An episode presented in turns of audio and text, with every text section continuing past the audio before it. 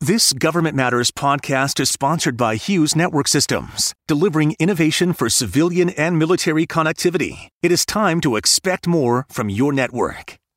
From Washington, D.C. and around the world, this is Government Matters with Francis Rose. Thanks for watching Government Matters, the only show covering the latest news, trends, and topics that matter to the business of government. I'm your host, Francis Rose. The Biden administration will ask Congress for $80 billion for the Internal Revenue Service. That money would go mostly to plus up enforcement efforts. GovExec reports IRS Commissioner Charles Rettig says the government may be missing out on up to a trillion dollars a year because it doesn't have enough people to perform audits. The full Senate will vote on the nomination of Kiran Ahuja to be the next director of the Office of Personnel Management.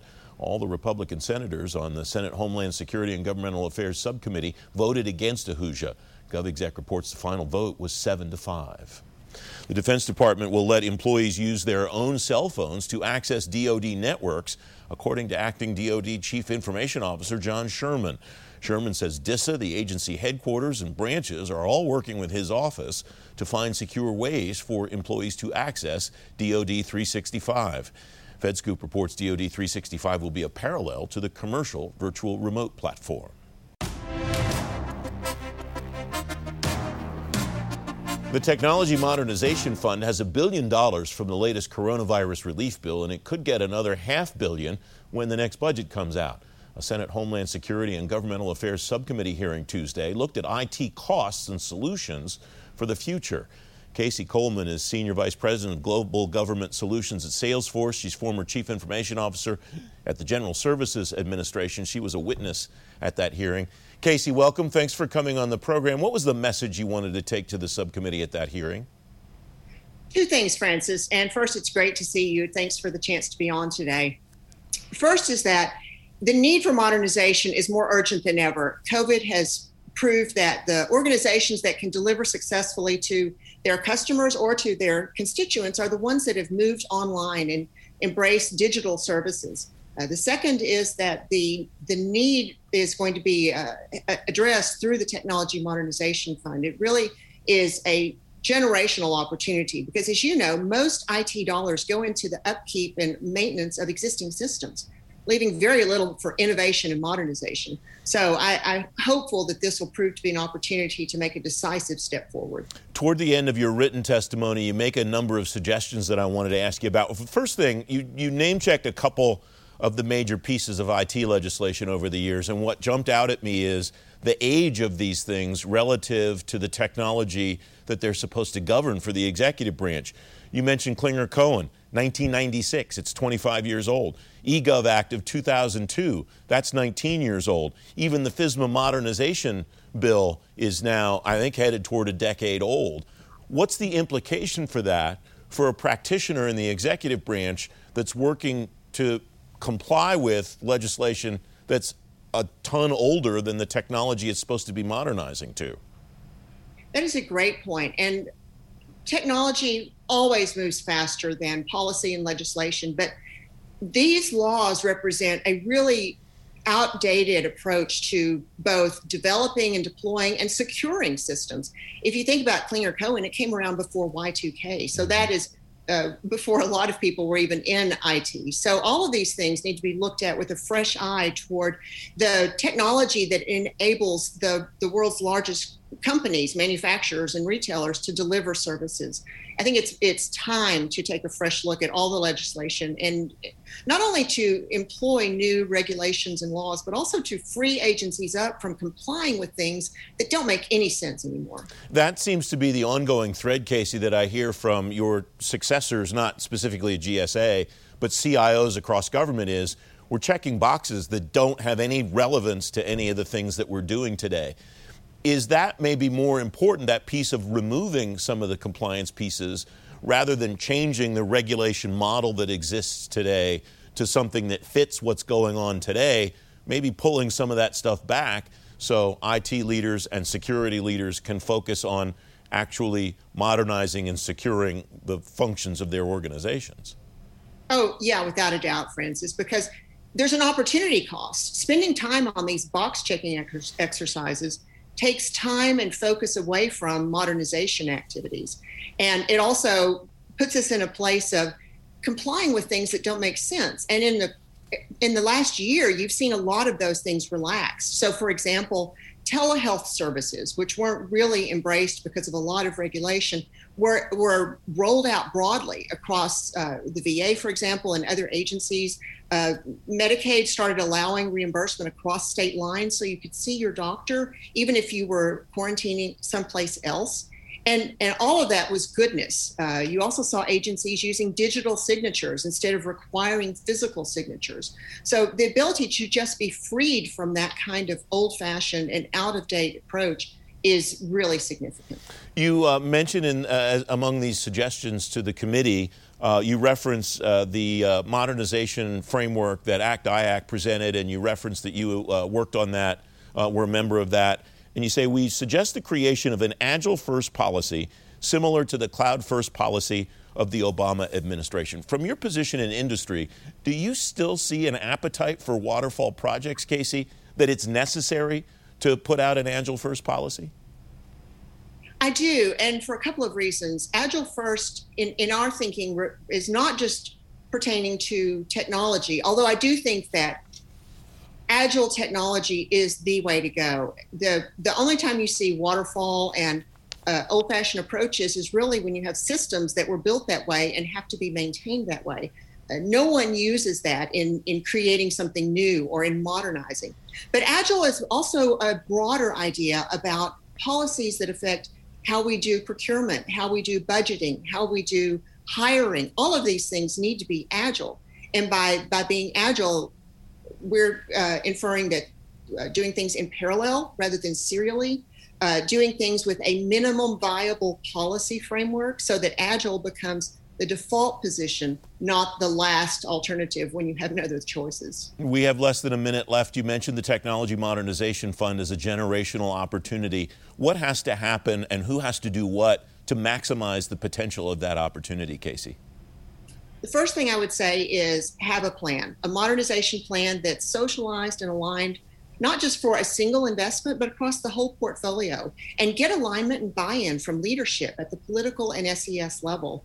And submit those business cases because modernization is a team sport. Uh, you can see the example of success at the U.S. Department of Agriculture, which rolled out farmers.gov to really put all ag services in one place for farmers, ranchers, and producers that kind of customer first and employee first thinking is what's going to lead to successful modernization. Casey, it's great to see you again. Thank you very much. Thank you, Francis. Can find a link to her testimony at govmatters.tv slash resources. Up next, a radioactive tsunami from a new Russian weapon. Straight ahead on Government Matters, the real threat and a lasting solution. You're watching WJLA 24 7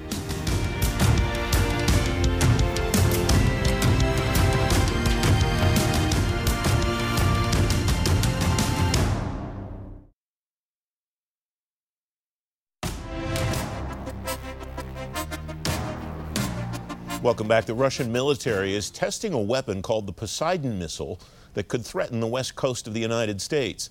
Former Assistant Secretary of State Christopher Ford says the weapon could generate radioactive tsunamis. Chris Ford is now Senior Advisor for Geopolitical uh, Policy and Strategy at MITRE. Chris, welcome. It's great to see you. Thanks for coming on the program. That really sounds terrible. Radioactive tsunamis. How serious is this threat from Russia? Well, I mean, I, I, speak only for me personally, but it's certainly something that would uh, would disturb me if I lived in an American coastal city that the Russians are, you know, rather explicitly threatening with this new device.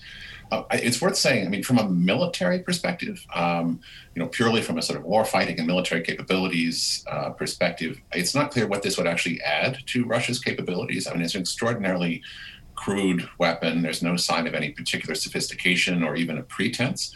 Uh, that it would be targeted at um, legitimate military objects in ways that are consistent with the law of war. It, it, does seem to be, I mean, it's it's noisy and slow to go across the ocean, relatively speaking, compared to a ballistic missile. I don't know what it adds in terms of military capability, but it is clearly pure and simple. It's a terror weapon. It's designed to, know, kill or traumatize the inhabitants of American coastal cities in a really sort of barbaric way um, and to leave radiation in effect uh, in its aftermath in ways that could render those cities uninhabitable for a very long time. So that tells you depressingly much about where the Kremlin's head is here. This is uh, there, there's no way this could be anything but a giant war crimes uh, problem waiting to happen.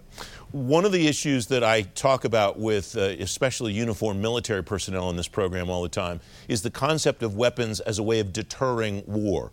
What do we know from either a diplomatic or uh, some other type of interaction uh, with the Russians' perspective uh, about whether they plan weapons like this to try to deter us from uh, threatening them or whether this is something they want to use proactively? Is there any way to tell that? Uh, I mean, it would be a lot easier to have answers to those questions if uh, the Russians were more willing to talk to us honestly and openly about their nuclear doctrine and, and strategy and how they think about these things. Um, I would guess that there certainly is at least some deterrent uh, objective here. It's probably not a very good first strike weapon because, I mean, frankly, driving something at high speed through the ocean like that is probably going to be extraordinarily noisy, um, and it's going to get there a lot more slowly than a ballistic missile that would fly through, you know, an easier medium like you know space or or the upper atmosphere. So so it's not really a first strike weapon. It but it, it does seem to be simply designed to to induce terror by expressly targeting civilians in ways that it's not at all clear that the law of war could ever allow Russia legally to do. Um, you know, that itself is sort of a disturbing insight to how they think about war planning. Um, but I would imagine there is a there is a strong deterrent element in their thinking. But they have been maddeningly unclear about it. I, I, you know, it would be great if they would be able, if they would be willing to be more honest with U.S. diplomats uh, and open about these things. We could at least have the discussion. As it is, um, you know, you see videos released on RT and lots of chest pounding sort of propaganda, but but relatively little actual thoughtful engagement and honesty about this in the way that responsible states really should talk to each other. Uh, this uh, weapon could be one, one version of it could be positioned at the uh, uh, the base that I referenced at the beginning of this conversation in the Arctic. What's your sense of how this weapon fits into Russia's Arctic strategy? Do we have visibility into their Arctic strategy at all?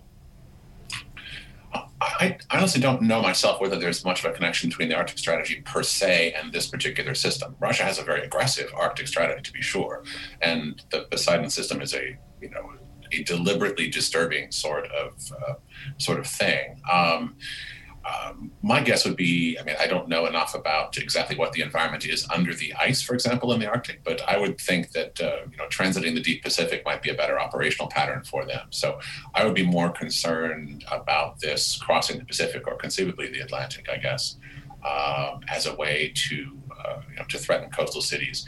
Um, rather than, for example, the North Shore of Alaska, which is a different that's a different target set entirely if you're simply talking about something designed to to terrorize and kill civilians. What do we know about the development of this, the evolution of it, how close it may be to operational capability, Chris?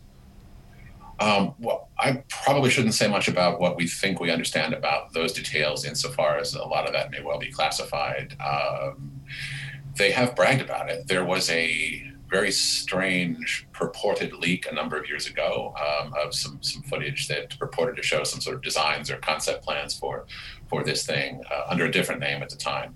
Um, but then Putin went rather public in March of 2018 with his his sort of infamous bragging about a whole range of new exotic strategic delivery systems that um, you know he seemed to feel very proud of, which is a strange thing to boast about in the modern era when everyone's talking about trying to figure out how we can live together better with the, the, the dangers of, of nuclear weaponry. But you know, that's sort of how he operates. Um, so they've made it a, a, an object of much bragging and boasting and to some degree bullying. But um, its specific operational capabilities, they have not spoken uh, much about publicly, at least.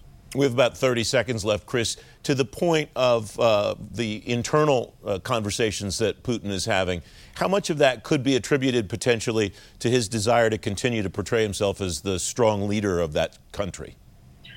Oh, I think this is exactly the sort of thing. Uh, you know, this is the nuclear equivalent of uh, the braggadocio of taking your shirt off and riding around like a fool on a horse.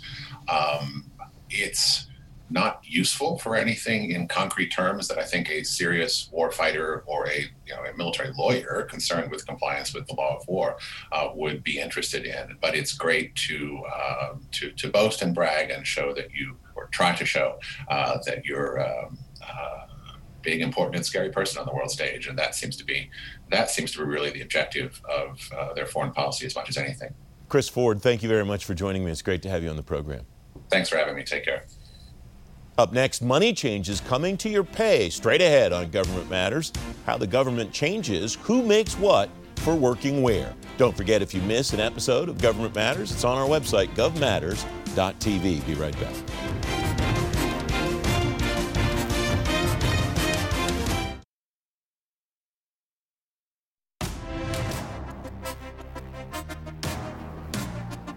The Office of Personnel Management is working on new guidance on locality pay. Remote work and the pandemic could make the agency rethink who gets paid what to work where.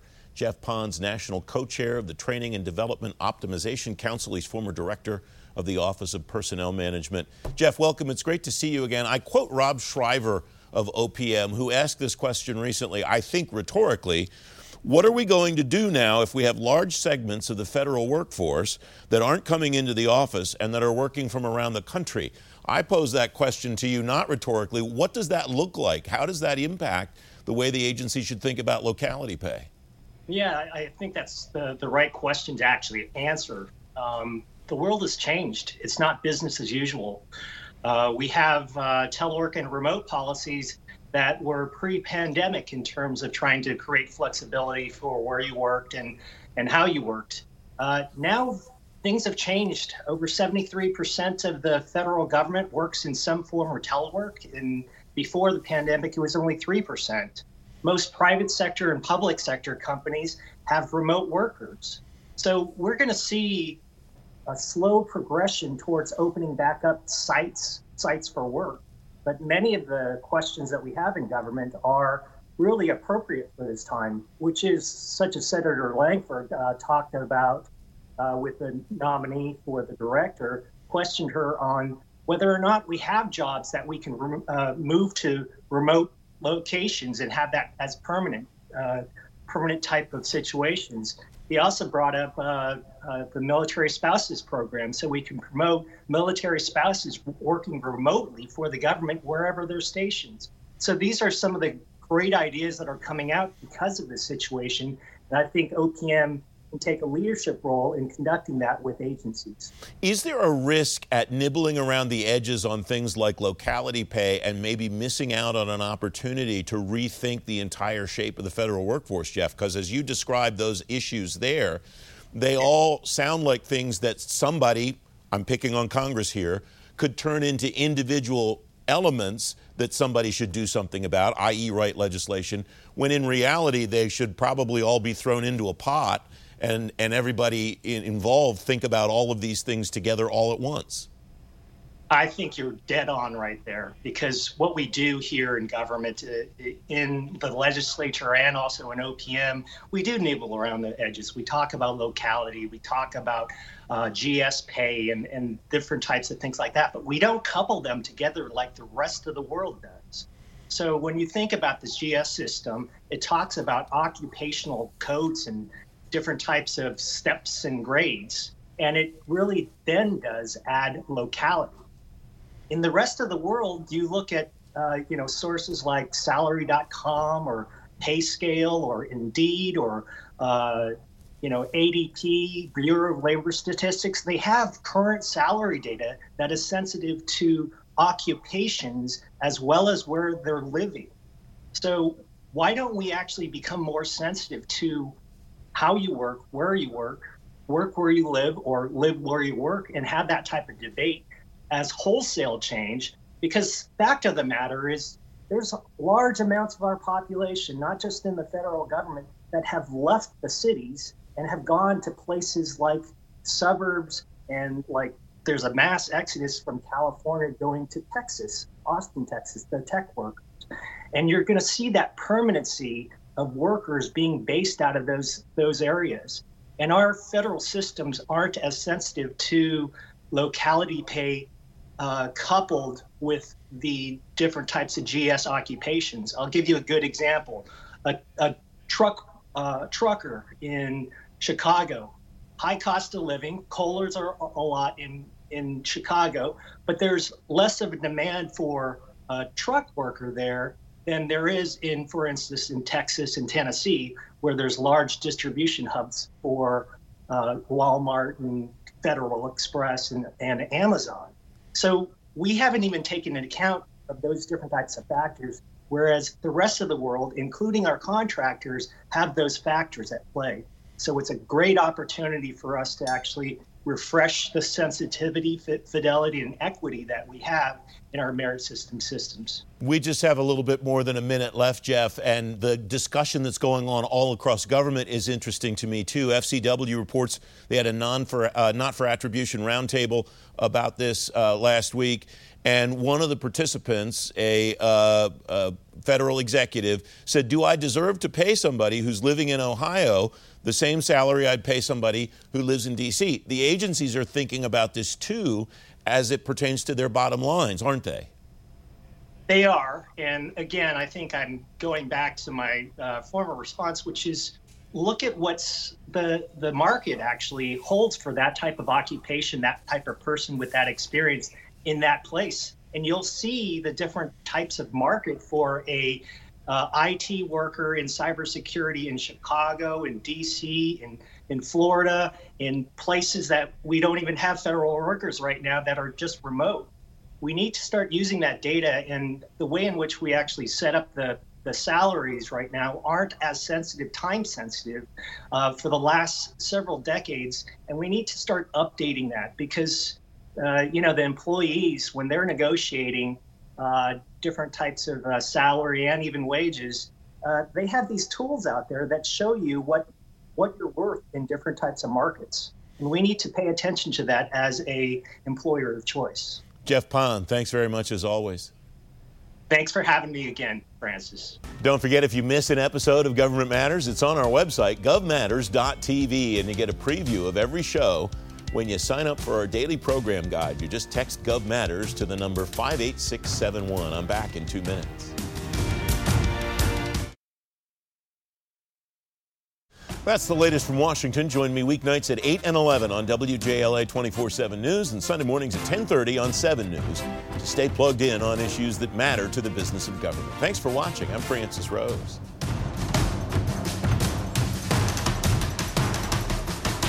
Thanks for listening.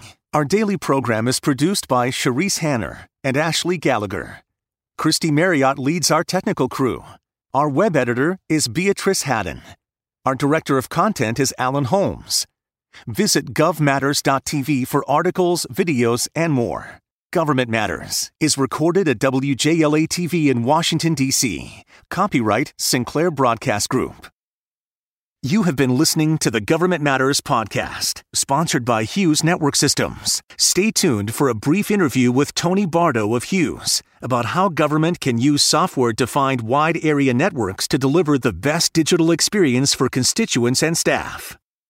Government agencies are continuing the transition to the Enterprise Infrastructure Solutions Vehicle, EIS, for telecom related services. Industry experts are calling on agencies to use it for citizen facing government. Tony Bardo is here. He's Assistant Vice President for Government Solutions at Hughes Network Solutions. Tony, welcome. It's good to talk to you again. What does the EIS vehicle provide for agencies to make these kinds of transitions, to do the network modernization that they need to do? It's a great question, uh, as you always do. Lead off with uh, Francis, and it's good to see you. We got to Talk to you again. But uh, here's it, it's more interesting, really, to talk about what it hasn't uh, delivered yet. And uh, GSA fa- faced an interesting conundrum when they were uh, putting EIS together, and it was necessary to do so, and they had the right vision for it and the right ideas to bring in some new blood and new new vendors and new kinds of companies. But the the services available to to the government at the time were still the same services that have been around for 20 years, um, and that is the the MPLS network um, services that worked during the end of FTS 2001 and throughout the Networx contract. So. Um, the, the, the new services, the new modern services were just emerging. These are the new SD WAN, the managed broadband services, and these are the kinds of services that are better equipped for handling the large surge and surges of bandwidth demand for the agencies, particularly at the edge. So what was what the agencies were sort of presented with was here's a new contract and it's got a new timetable and it's got a new scope of work and a new span of work and a new body of of of, uh, of a performance period. But it didn't really have the new services that met the goal or the the mantra of transforming. So what we saw in some of the early um, fair opportunities that uh, that the agencies were issuing, and it really took them a long time to start issuing them. Um, but they they they they were basically asking for like for like services, and that wasn't really a uh, a plan for transforming, and it didn't. The, many of the fair opportunities, unfortunately, did not show the the vision for transforming. SD WAN was emerging, so it was a tough call. It was a, you know, we've got to get this contract, new contract out because the old contract is aging, it's expiring, it's got its uh, limited time frame. So it was an interesting. Um, you ask an interesting question. It, it, the platform really wasn't ready there to to uh, to transform and leap into transformation and modernization. It's starting to happen though. You uh, gave me a term before we started recording, and I want to tell, want you to tell me what it means and why it's important. Managed service provider. Why does that matter to agencies, and, and why is that concept helpful to them in these transitions, Tony? The concept concept is really helpful because the the pro, the providers and the services and managing them um, makes it easier for the agencies. These these agency telecom managers have really got it tough. They they they have this they have this contract that they were uh, compelled to use and and encouraged to use, and they wanted to modernize.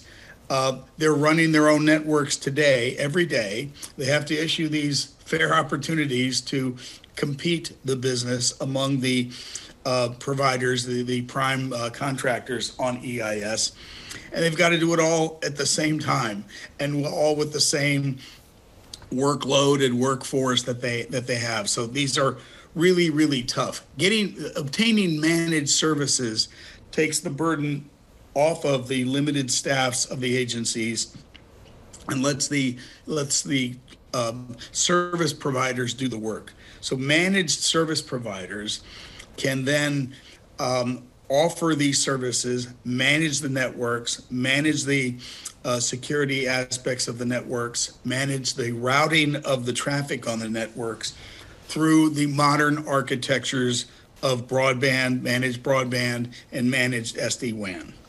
Tony, there's always more great ideas to talk about than there is time to talk about them. It's great to talk to you again. Thanks very much. Thank you, Francis. Take care.